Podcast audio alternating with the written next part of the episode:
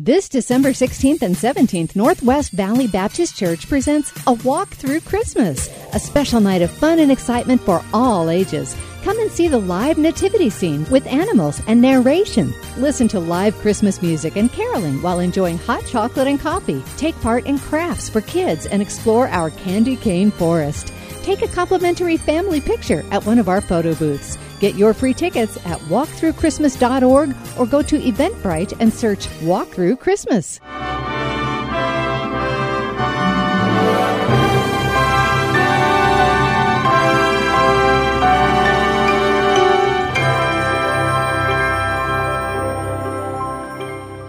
If you want God's blessing, if you want God's providential protection, if you want God's preservation in your life, walk closely with Him.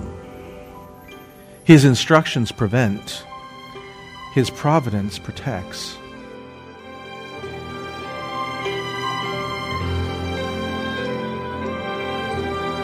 I'm Celeste Montague. Welcome to Dare to Stand a radio ministry of Northwest Valley Baptist Church in Glendale, Arizona, featuring the teaching of Senior Pastor Dr. Kevin Schaal. Dare to Stand is on the radio to proclaim the gospel of Jesus Christ to all who will listen, to carefully teach the truth of God's Word, and to encourage a healthy lifestyle of worshiping and honoring God. For more details about Dare to Stand or the ministry of Northwest Valley Baptist Church, please visit www.daretostand.org or call the church at 623 581 3115. You can receive a free MP3 copy of today's message or the entire series in MP3 format for a small fee by contacting the church. Today, we continue our study of the life of Elisha the prophet, who took the mantle of the role of prophet of God after Elijah, bringing us part two today of a message titled Preservation and Destruction. Let's listen as Dr. Schaal continues to tell the story of the woman who listened to Elisha and followed his instruction.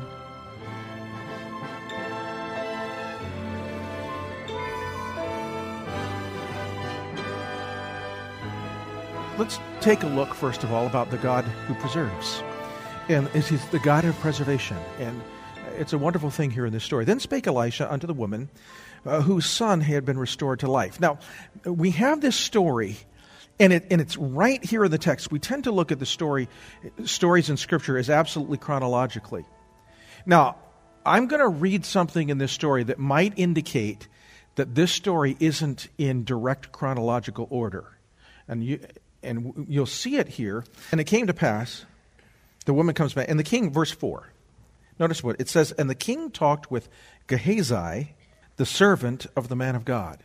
Now, why would uh, the king's discussion with Gehazi, the servant of the man of God, why might that indicate that this story is not happening at this particular point? Anybody know? Gehazi has a problem right now. I mean, we already know from earlier, Gehazi was struck with leprosy. Well, you say, well, now you, I notice you notice this word. It says "then." That's simply a connective Hebrew word. It, it could easily be translated "now."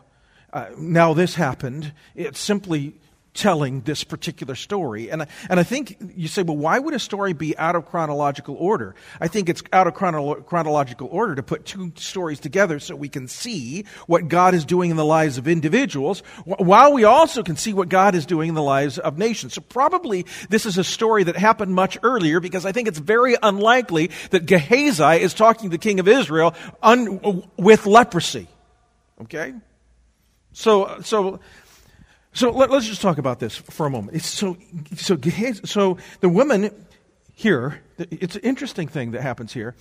There is a famine that is going to happen in the land. And we see in chapter 4, verse 38, a discussion about the famine. Six, chapter, 6, chapter 6, verse 25, there's also discussion about the famine in different times in which there was a long period of famine, a period of seven years. And, uh, and Elisha tells this woman that there is going to be a famine. There's going to be a famine for a period of seven years. Now, I don't know why. Bible famines seem to always be seven years, but it seems like they're fairly regularly seven years. They were in, the t- in Egypt, right?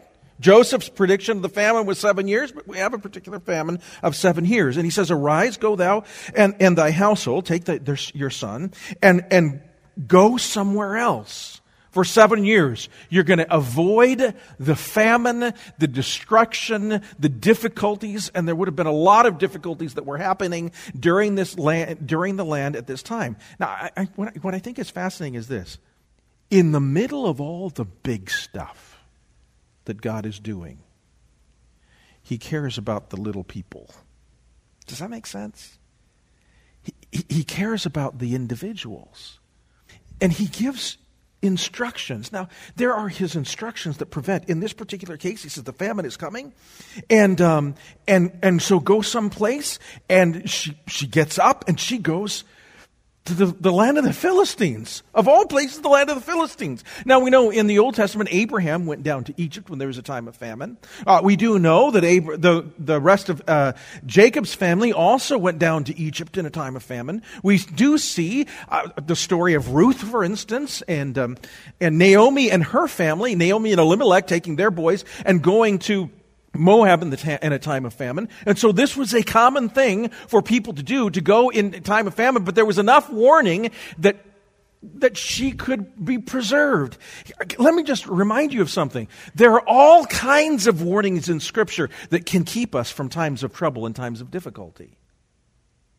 Now, this was supernatural, prophetic warning at a particular time, but God does give us warnings in Scripture that present, prevent um, us from time of famine. And then God also sometimes simply providentially protects his people from times of difficulty. Now, you say, well, does God do this for everyone? No. There were faithful people that remained in the land. There were prophets that remained in the land. Elisha, for God's purposes, remained in the land. But if you want God's blessing, if you want God's providential protection, if you want God's preservation in your life, walk closely with Him. His instructions prevent, His providence protects. Now, notice, but, but that, none of that works unless you obey. Obedience is necessary. Now imagine with me for a moment that Elisha says there's going to be a famine in the land. Get up, take, take up your family, pack them up, and go someplace else. And she says, That's a lot of work. After all, this is my land that has been my family's land for a long time. After all, she had some sort of farm, we see later in the passage. And, and it's been producing an income for us, or it's, it's been producing for us. And so, I, and so she, he says, pick up and leave. And she, and she says, but, but I don't have to do that because God had already provided for us in times past in other ways. But no, he says, this is, this is the time of famine. And if you're going to be preserved from this famine, you need to pick up and leave. And you know, to, to her credit, she did it. You know what the amazing thing to me about a lot of Christians is? You have very specific instructions in God's Word about how you are supposed to behave in certain circumstances, and we sit idly and do nothing. We simply don't obey. But notice what she does. She does. It says, And the woman arose and did after the saying of the man of God. She went with her household and sojourned in the land of the Philistines. Now, why do you think by the way. Obedience is necessary, but obedience is not always convenient. Moving your whole family to a foreign land is not convenient. It's not easy. But she did it. Well, why did she do it? What was in her brain that would, would allow her to respond when other people might, might not respond? Well, I think it had something to do with the fact that she had a son who had died and yet lived. And when you have a prophet who's had that kind of influence in your family, you do what he says. Right? I mean, if he raised your son uh, from, from the dead and he now says something else, whatever he says, let's go do. Now, isn't this interesting? Weren't you dead? Aren't you alive? Didn't he translate you from darkness to light? Didn't he pick you up and set your feet on the rock and took you out of the miry clay? Didn't he change your perspective in life? In life? Didn't he do all of those things? If he has transformed you, if he has given you life, ought we not do what he says?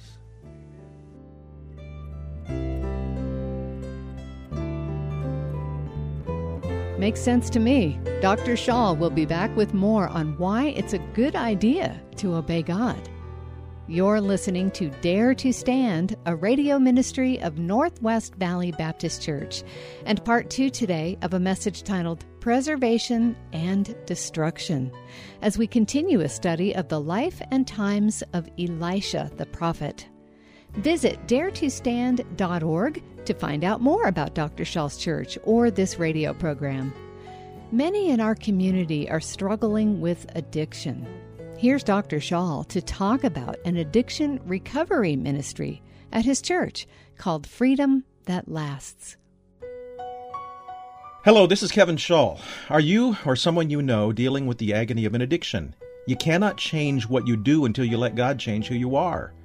Freedom That Lasts is a discipleship ministry of Northwest Valley Baptist Church that applies the life transforming principles of the gospel and Christian growth to the problems of life dominating sins and addictions. All of this happens in an atmosphere of love and accountability. If you would like to know more information about this important ministry, give us a call at 623 581 3115 or visit our website at daretostand.org. Go to the homepage and click the Discipleship Connections button. Thanks, Dr. Schaal. If you would like more details about the addiction recovery ministry called Freedom That Lasts, please contact Northwest Valley Baptist Church at 623 581 3115. And now let's get back to Dr. Schaal as he talks more about being obedient to God, which is not always convenient. Here's our teacher. Obedience is necessary, but it's not always convenient. But obedience also requires patience. You know the hardest things for us to do? It's to wait on God. See, and oftentimes this is because obedience to God for us is often a means to an end. We ought to be obeying regardless of what God does. But many times our obedience is in order to get something. You know, your, your, your husband or your wife is not obeying, not behaving, not being like a Christian husband or wife should be. And so, well, okay, I'll be like a Christian wife or I'll be like a Christian husband, and hopefully that'll turn them around. And you try it for a couple weeks or a month. Maybe you come in back into pastor. You say, Pastor Schaal, I, I did it. It's not working. What do you mean it's not working? It's obedience. You're supposed to do it whether it works or not. You're supposed to be obedient. Well, how long? How long will it take? I don't know. Well, when do, so how, how long do I have to keep doing this? Forever. It's obedience. So, so obedience necess- is necessary. And obedience requires patience. In this case, can you imagine her son saying, Mom, when can we go back home? And her answer is, It's seven years, son. It's five years, son. It's three years, son. It's two more years, son. It, it requires patience. God preserves. His providence preserves. I, so the time comes for her to come back home. And it came to pass, as the seven years end, that the woman returns out of the land of the Philistines. I, now, I don't know if you got this as I read this, but she, here's what this passage is saying. She is making, she's coming back home, and she has this family plot of land. Well, what's happened to her family plot of land in the time that she's been gone? Somebody is farming it. You, you know, she, she left. And, and maybe there's the, the person with the next door plot of land and this would have been a common thing in Israel. She's gone. She's gone to the land of the Philistines. What are you going to do with that land? I'm going to farm it, plow it up, plant something there. Receive the, double the land, double the harvest. It might be that the king himself had taken charge of that product, but somebody was planting and harvesting on her land while she was gone.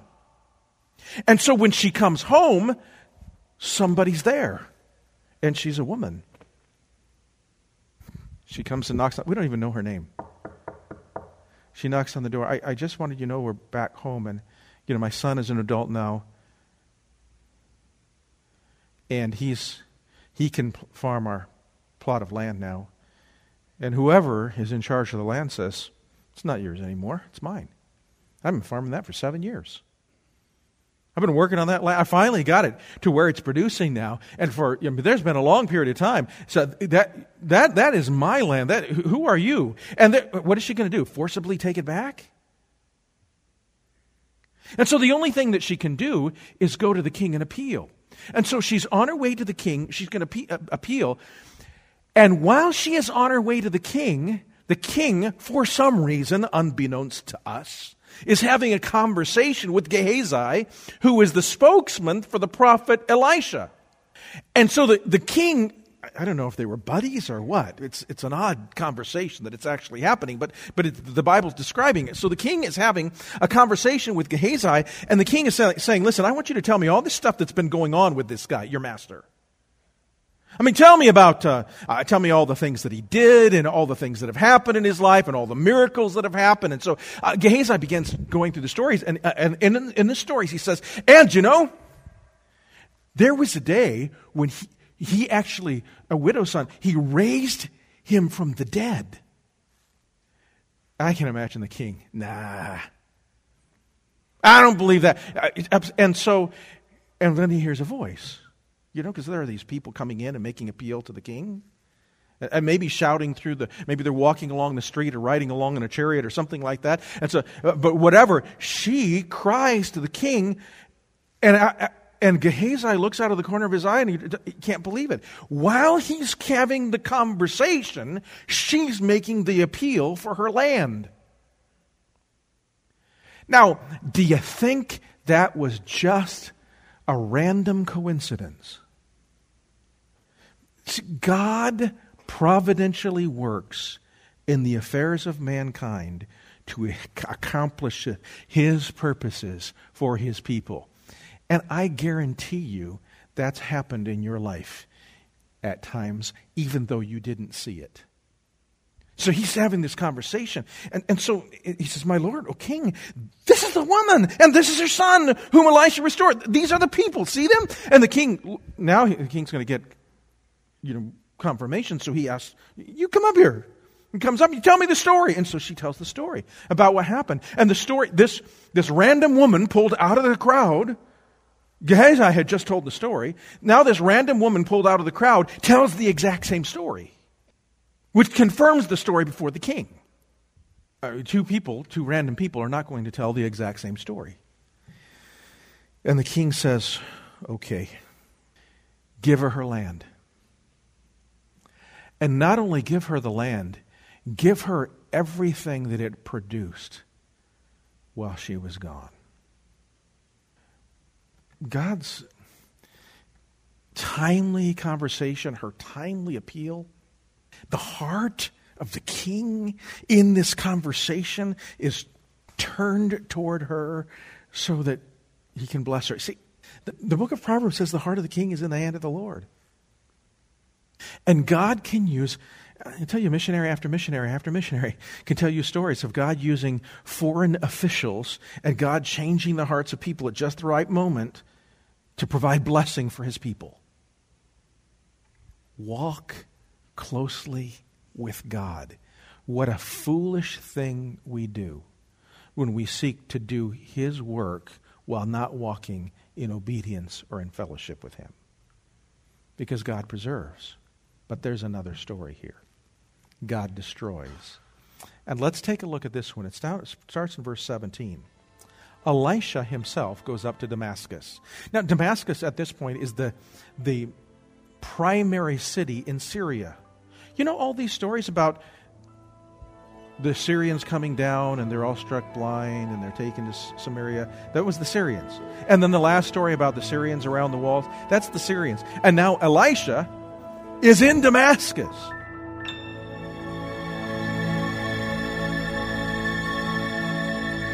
Yeah, Elisha is kind of in the belly of the beast in Damascus. That took guts and faith to just be there.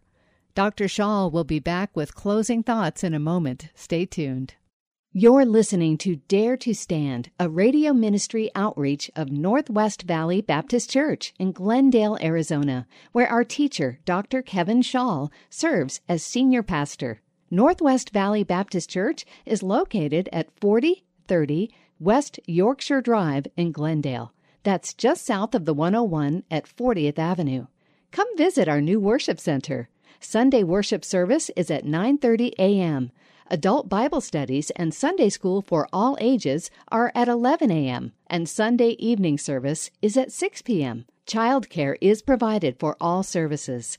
Wednesday evening activities include prayer meetings, children's and teens programs. Northwest Valley Baptist Church also offers a quality traditional Christian education for your children, grades K through 12, at Arrowhead Christian Academy, located right on the church property at 40th Avenue and Yorkshire Drive. For more details about the church, kids programs, this radio broadcast, or to register your kids for Arrowhead Christian Academy, please visit www.daretostand.org or call 623 581 3115. If Dr. Schaal's teaching is a blessing to you, we encourage you to visit daretostand.org. Consider supporting this radio ministry with a tax deductible donation of any amount. Those donations help to keep Dr. Schaal on the air. We would love to give you free copies of Pastor Schaal's teaching and minister to you personally. So please call Northwest Valley Baptist Church today, 623 581 3115. Let us serve you in any way we can. You're always welcome to visit Sunday morning services at 9:30 a.m. or Sunday evening discipleship at 6 p.m. Don't forget Dare to Stand airs Sunday mornings at 9 a.m. on this same radio station. I'm Celeste Montague inviting you to join us next time for more in our study of the life of Elisha the prophet. And now, here's Dr. Schaal with some closing thoughts about how God is near, even when we are in dangerous places with dangerous people, like Elisha was in Damascus with King Ben Hadad. Join us for more next time, right here on Dare to Stand. I don't know. It can't be that Elisha went to Damascus very often, but uh, Elisha was in Damascus. That took a certain amount of courage for him to be there. Um, it is interesting here. God is never far away. So King Ben Hadad is sick, and he's in his in his capital city in Syria, and here is Elisha, um, who is right there. It, it's interesting we don't want to think about God being close and we're doing what we want and we're sinning and uh, all of that. But we sure like the idea of God being close when we want Him in time of need. And it just so happened the king is the king Ben Hadad is sick, and he's heard of Elisha. In fact, he's had to deal with Elisha and his prophecies and the frustration. Remember, it, it, this is these are the same people said where his his soldiers told him he knows the things that you say in your bedchamber. But he's sick now. It's amazing where people will go when they have deep need.